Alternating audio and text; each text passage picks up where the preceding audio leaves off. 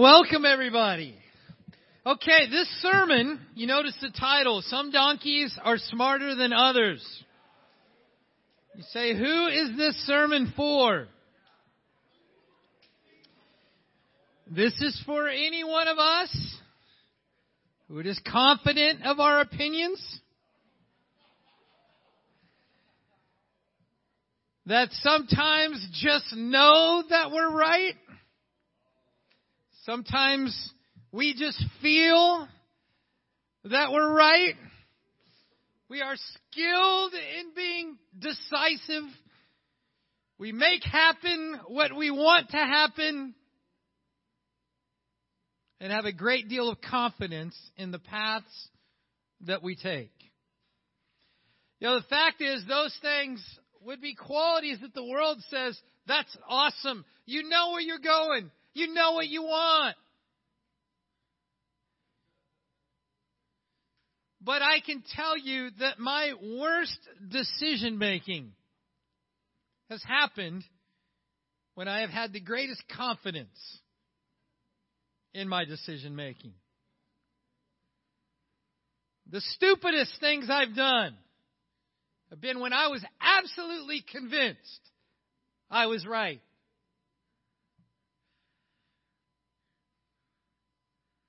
Some donkeys are smarter than others. Turn over to Numbers 22. Numbers 22.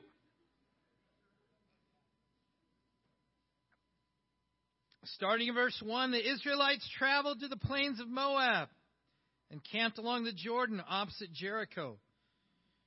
Now Balak, son of Zippor, saw all that Israel had done to the Amorites, and Moab was terrified because there were so many people. Indeed, Moab was filled with dread because of the Israelites. So, Balak, leader of the Moabites, enemies of Israel, saw the victories that Israel had and is afraid because he know his time is coming. So, he comes up with a plan. And uh, halfway through verse 4, it says, So Balak, who was king of Moab at that time, sent messengers to summon Balaam, son of Beor, who was in Pethor, great names, near the river Euphrates in his native land. Now, I'll give you a little insight. Balaam was a prophet of God. So he would speak God's word to the people. So the enemy king says, Hey, I'm going to go send people to God's prophet, and I've got a plan. And Balak says this A people has come out of Egypt, they cover the face of the land, have settled next to me. Now come and put a curse on these people, because they are too powerful for me. Perhaps then I will be able to defeat them and drive them out of the land. For I know that whoever you bless is blessed, and whoever you curse is cursed. Okay. So you kind of got the basic framework of what's going on. The enemy king realizes God's people are coming to deal with him, and he says, This is not good. I'm going to go to God's prophet, and I'm going to try and convince him to put a curse on God's people so that we can defeat God's people in battle. Now, if that's all you knew about the story, you just got to imagine for a moment what do you think um, Balaam would reply? You know, okay, somebody who opposes God coming to you and says, please curse God's people so that I can win the victory. Hey, what do you think about that idea? You know, fairly black white, right? Pretty cut and dry. Um, no! No, I'm a prophet of God. Why would you even think that I would curse God's people? You know, your, your mind kind of imagines all different responses. Like, get out of my face. Don't you know who I am? Don't you know what I believe? Like, how dare you? That's insulting that you even thought I would entertain that possibility. You know, there's just all these responses that you think will come next, but that's not what we find.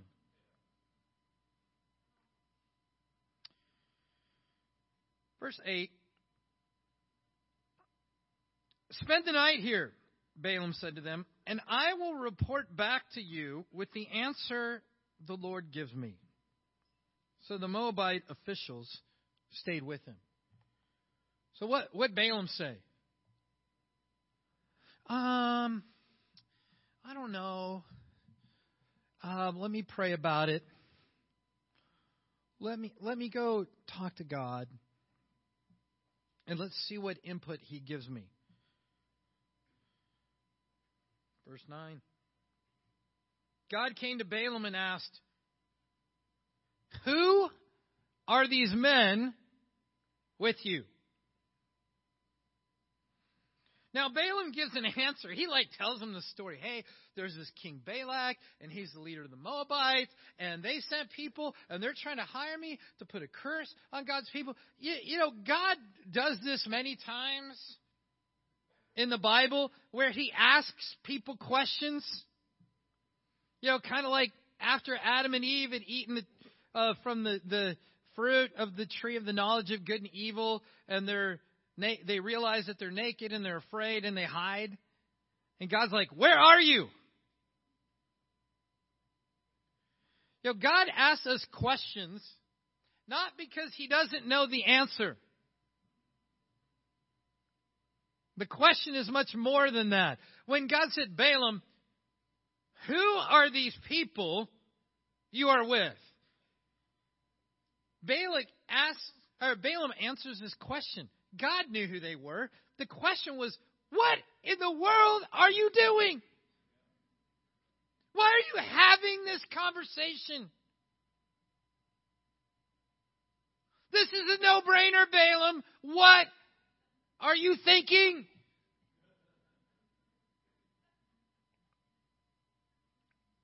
Verse 12.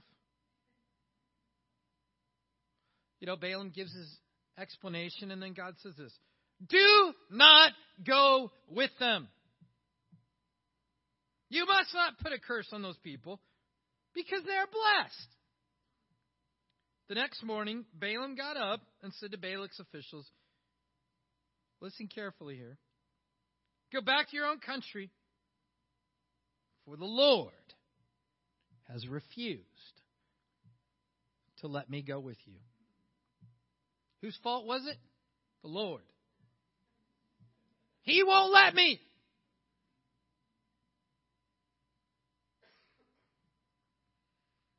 So the Moabite officials returned to Balak and said, Balaam refused to come.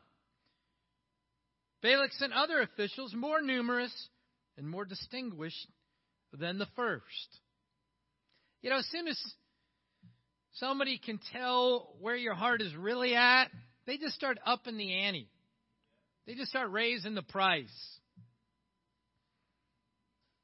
Balaam said, Even if Balaam, uh, Balak gave me all the silver and gold in his palace, I cannot do anything great or small beyond the command of the Lord my God. Really? Then why are we having this talk? You know, when you give the theoretical right answer, but your heart's not really in line with the theory,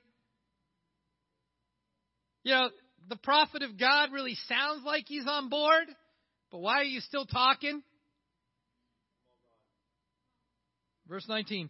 Now spend the night here so that I can find out what else the Lord will tell me. That night God came to Balaam and said, Since these men have come to you, summon you, go with them, but only do what I tell you. Brings me to point number one. Is your faith priceless? I say, what do you mean by priceless? Well, there's nothing you would give your faith up for. There's no path that's more attractive. Any sacrifice is worth it. Any commitment is worth it. There's no sacrifice too great. My faith is the most important thing I have. You know, the fact is, every single one of us is called to answer that question, not just on the day that you were baptized, when you said, Jesus is Lord. But every day, every week, every month, every year, every new stage of life. When you go from high school to college, you still got to answer that question Is my faith priceless? When I graduate college, I start working full time. Is my faith priceless? When I get married, is it priceless? When I have children, when I become an empty nester, when I become a grandparent or a great grandparent, is my faith priceless? Satan can pay any price. He's the God of this world. He has all the resources at his disposal. And the theoretical right answer is not good enough. Because what's on the inside will trump the, the theoretical answer every single time. If you go to the next slide, you know, you think through some of these things that was in the dialogue. He said, Who are these men who are with you? What situations going on in your life right now would God ask that question to you? Maybe it's going to sound different. Why would you commit yourself to that? You know, sometimes we start having integrity on worldly commitments. Oh, I need to be a man of integrity. Okay, I will flake and sell out on my faithfulness to God because I said yes to this worldly endeavor over here. Really, what's true integrity? Are there any situations you're involved in right now where God is knocking on your door saying, Who are these people? What is going on? What is the situation? And we want to give God our explanation. Believe me, He already knows. That's not why He's asking.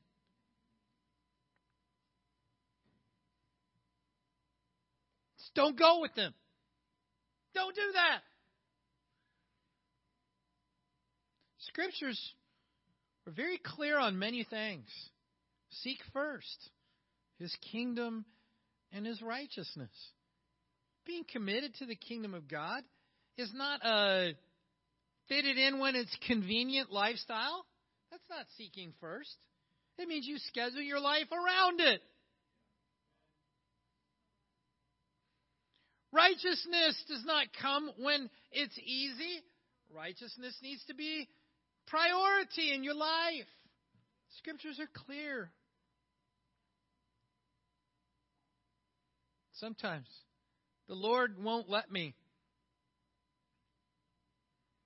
My Bible talk leader, I got advice. My Bible talk leader said it's not a good idea. My spouse won't let me. My parents said no. My team leader said no.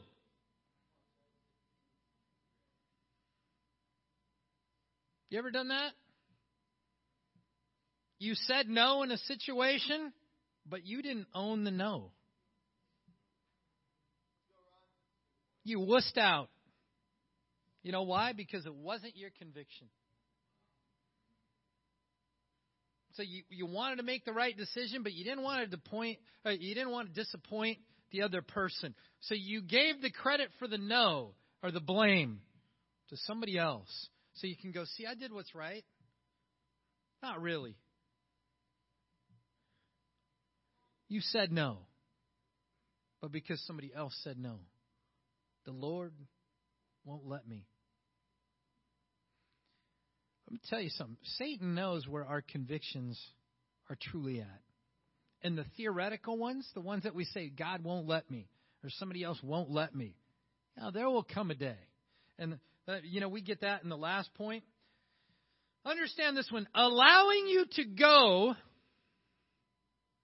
is not God agreeing with your decision.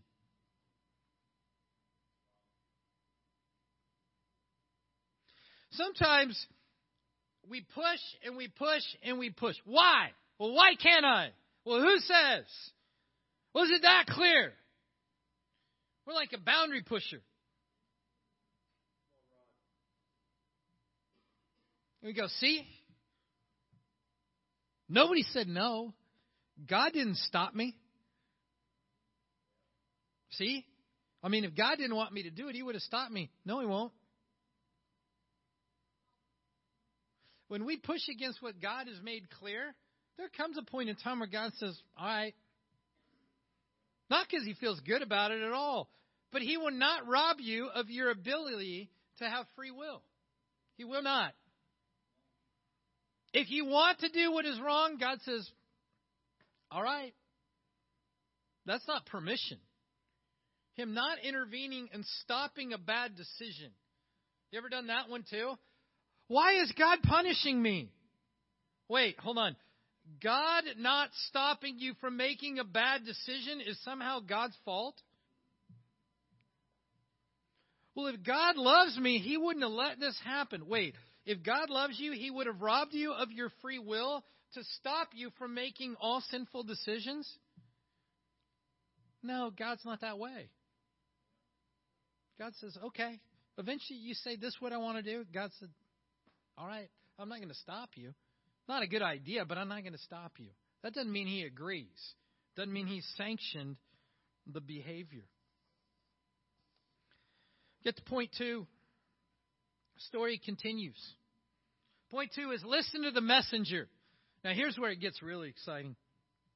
Okay, verse 21 says Balaam got up in the morning, saddled his donkey, and went with the Moabite officials. But God was very angry when he went. An angel of the Lord stood in the road to oppose him. Balaam was riding on his donkey, and his two servants were with him. When the donkey saw the angel of the Lord standing in the road with a drawn sword in hand, it turned off the road into a field. Balaam beat it to get it back on the road. Then the angel of the Lord stood in a narrow path through the vineyards with walls on both sides. When the donkey saw the angel of the Lord, it pressed close to the wall, crushing Balaam's foot against it. So he beat the donkey again. Then the angel of the Lord moved on ahead and stood in a narrow place where there was no room to turn, either to the right or to the left.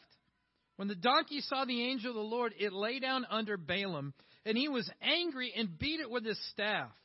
Then the Lord opened the donkey's mouth, and it said to Balaam, What have I done to you to make you beat me these three times? Balaam answered the donkey. Oh, yeah, this is a good story. You have made a fool of me. If only I had a sword in my hand, I would kill you here and now. Oh my goodness. We got to just pause there for a moment. Okay. Balaam's pushed the agenda. God was clear. Balaam's still like pursuing his course. He's hanging out with the Moabites. God is angry. So he tries to get his point across. So he starts kind of hemming him in. And you know what life's like? When you're you're on a bad path and you start feeling like the walls are closing in. Maybe you say, I just feel like I'm being controlled. Yeah. A lot of times God's narrowing the walls. You know, he gives the donkey a little wiggle room, path out to the field. You know, that doesn't go well. Now, you know, he's going through the vineyard so it's a little narrower. Eventually, God says, I'm going to make it so narrow that you've got an angel of the Lord with a fiery sword and rock walls on both sides. Now, what are you going to do? And the donkey just sits down, says, Not moving.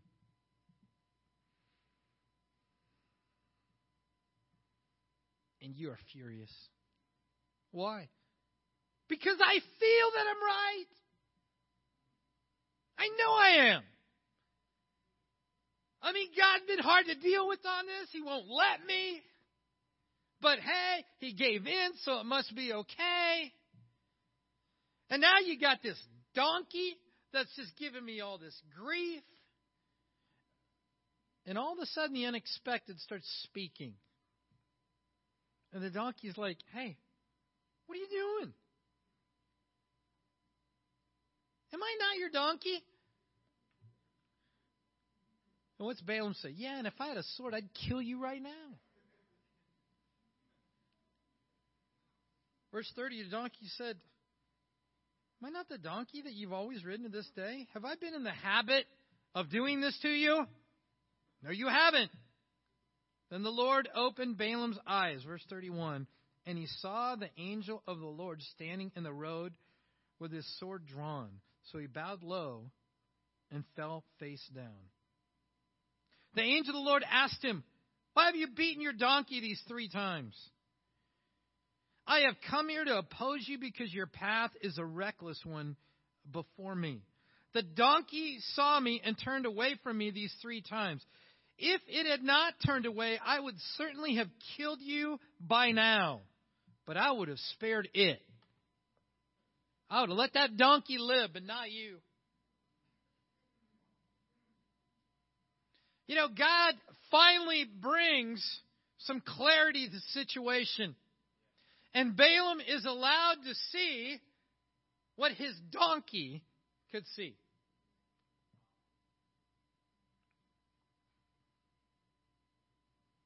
Go to the next slide. Here's a question for us Who can influence your direction? And I don't mean when you are 50 50 on a scenario. Remember the sermon's for? It's for those of us that are stubborn, opinionated, confident of our direction. We know that we are right, and we feel that we are right. So, with that in mind, who can influence your direction? Who can challenge your thinking?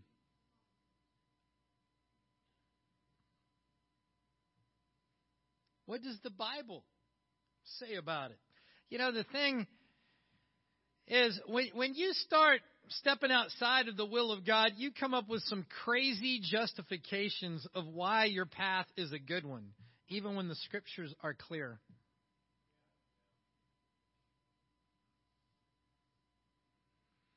Who might be the donkey in your life right now?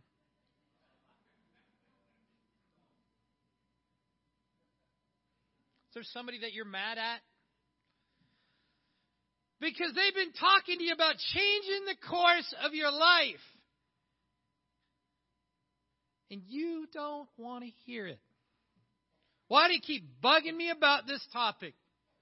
Just leave me alone. Let me be. Let me be on that path. Maybe because that person sees what God sees and you're the one who's blind.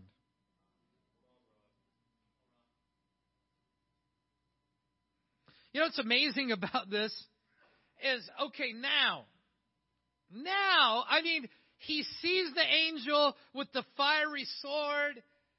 I mean, he's speaking to his donkey. Now the angel of the Lord speaks to him and is like, dude, you are blowing it. The donkey's smarter than you are and more righteous. I would have killed you and let the donkey live. Like, okay, now surely Balaam gets it, right?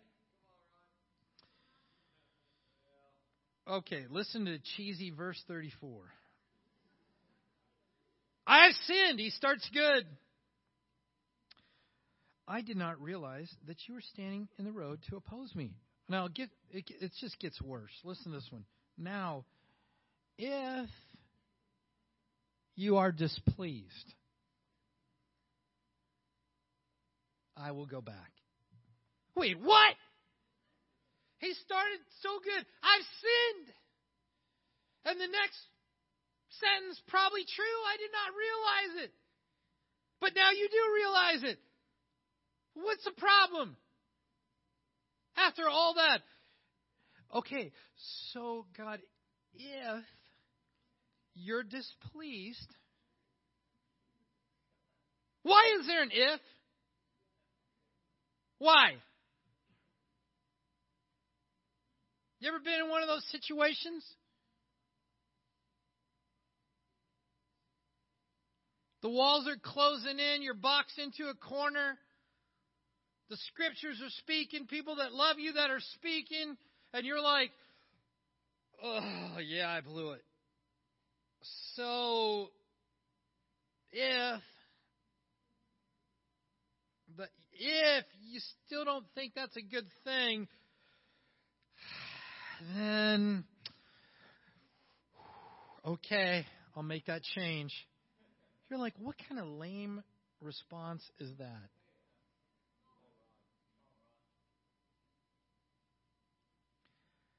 He goes with the Moabites, speaks like three or four oracles.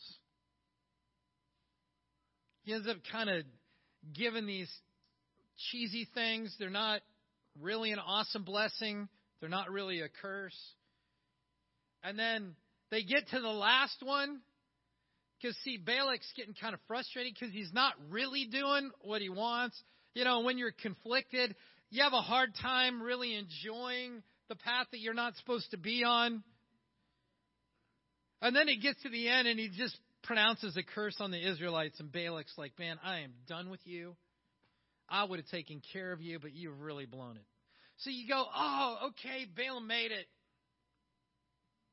Wow. See, Balaam persevered. Well, uh, go to the next slide. It's point number three. This is going to be a short one, but necessary. Not all messages are good. Go to Revelation chapter 2. See, because you could read this story and go, see, Balaam hung in there. He didn't curse God's people. So he was victorious. Even though he was weak, he made it through. Well, Revelation chapter 2, starting in verse 12. says, To the angel of the church in Pergamum, write, These are the words of him who has the sharp double edged sword. I know where you live, where Satan has his throne, yet you remain true to my name. You did not renounce your faith in me, not even in the days of Antipas my faithful witness who was put to death in your city where Satan lives. Nevertheless, I have a few things against you. There are some among you who hold to the teaching of Balaam, who taught Balak to entice the Israelites to sin, so that they ate food sacrificed to idols and committed sexual immorality. Balaam had quite an impact on Israel. He did not curse the Israelites. But what the Bible says he did is he said, Oh, you want to get them? Have the women go sleep with the men. And just get them to eat food sacrificed to idols. They'll follow those gods. I know the Israelites. So he didn't disobey the command to not curse them. And we do not know if he directly taught this, if he indirectly taught this. The Bible gives us nothing between numbers and this. But there were profound consequences from Balaam's life. And God gives us windows to our heart of where we're really at. You see, all this situation. Wow, I really thought I was doing good. Then this situation happened. Now, it didn't produce the response. The heart was already the same. This situation just revealed the heart. Balaam's heart was revealed all throughout this process with Balak. Why are you having this conversation? Why are you hanging out with these guys? What are you doing? The Lord won't let me. God already made it clear. Don't go with them. Yeah, but I need to get more input. Okay, you guys stay here. God, what do you think? I mean, it was just step after step. He has the conversation with the donkey. The donkey saves his life. He speaks with an angel of the Lord, and he's still like, okay, so um, if you're displeased, I won't go.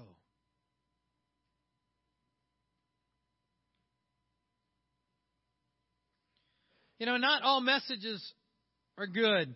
Sometimes we believe Satan's lie that what goes on in our life is only about us. There is no such thing. Every single thing that we do is a part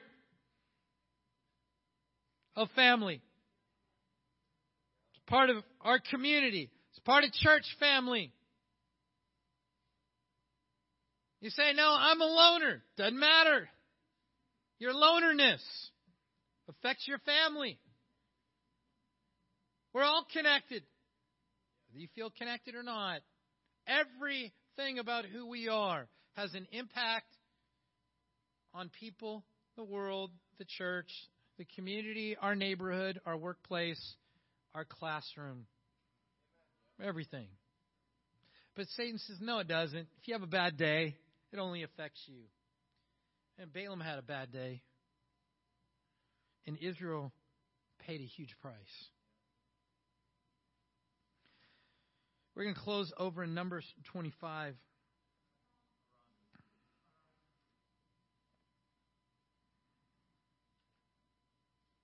Verse 1. So this after Balaam and Balak have parted ways. Balak's frustrated with him. You didn't do what I wanted you to do. You leave. Scriptures continue. While Israel was staying in Shittim, the men began to indulge in sexual immorality with Moabite women who invited them to the sacrifice to their God. The people ate the sacrificial meal and bowed down before these gods.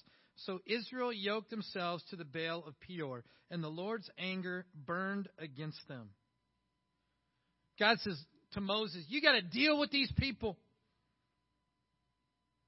In verse 6, then an Israelite man brought into the camp a Midianite woman right before the eyes of Moses and the whole assembly of Israel while they were weeping at the entrance to the tent of meeting.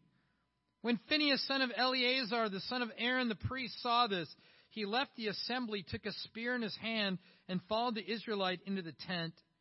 He drove the spear into both of them, right through the Israelite man and into the woman's stomach. Then the plague against the Israelites was stopped. But those who had died in the plague numbered 24,000. The Lord said to Moses, Phinehas, son of Eleazar, the son of Aaron the priest, has turned my anger away from the Israelites, since he was zealous for my honor among them as I am. I did not put an end to them in my zeal. Therefore, tell him I'm making a covenant of peace with him. He and his descendants will have a covenant of a lasting priesthood because he was zealous for the honor of his God and made atonement for the Israelites. Now, uh, next uh, slide, please. Final point have zeal for God's honor. Now, I certainly don't think we should go and buy a spear and kill those around us who are living in sin. On the other hand, Phineas stopped the plague because he took a stand. Say, what a contrast between Phineas and Balaam.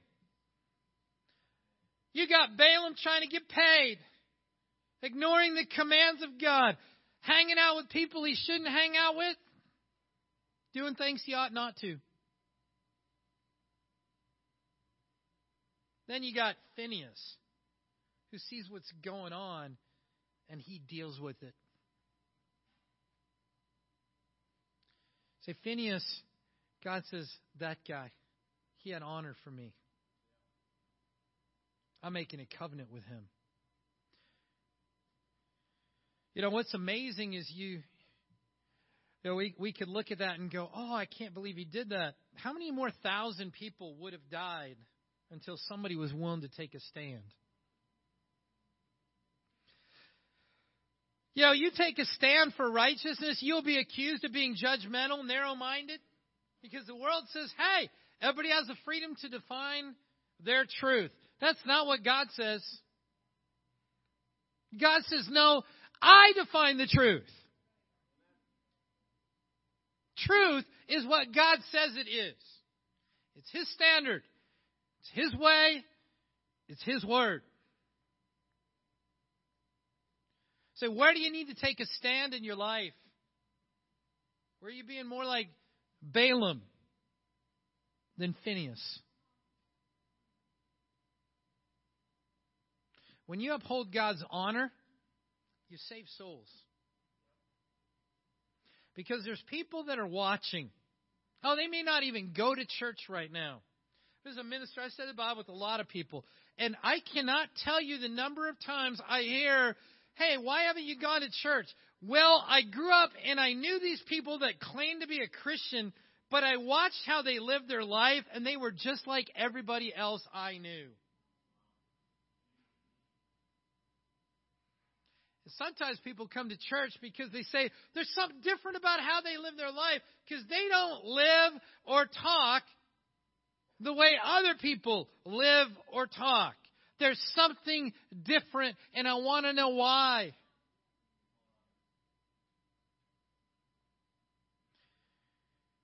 See, being a part of God's kingdom is not this cool social club that we attend when it works. It's His kingdom. And He sets the parameters. And we need to do all we can as members of that kingdom to uphold His standards and His honor.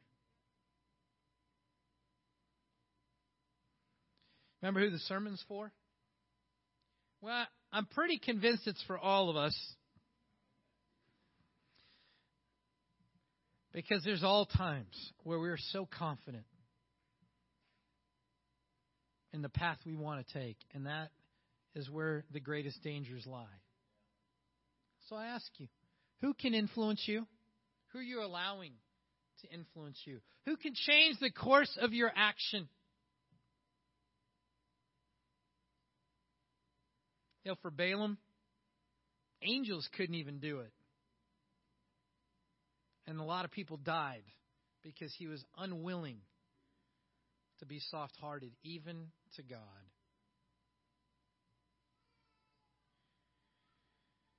Some donkeys are smarter than others. We're going to have a chance to respond to God in our life situations. There's situations we're all in right now where we're having the same conversations. I don't know where you're at in the journey. Maybe God's saying, wait, what are you doing? Who are these people that you're with? Why are you committed to this? What is going on? And you got that chance.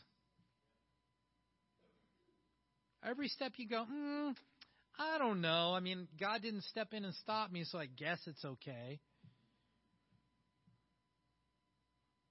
There's a price that's paid every time we take another step down the path. You know, God loves us. God will never rob us of our free will. We need to be men and women that make good decisions. Our feelings and our thoughts, hey, they're all important.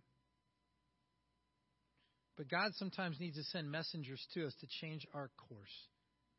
Say, if there's a course correction that's needed, do yourself a favor. Don't leave today without making a commitment to change. Do not say, oh, I'm going to go home and pray about it, and tomorrow morning we'll see how it goes.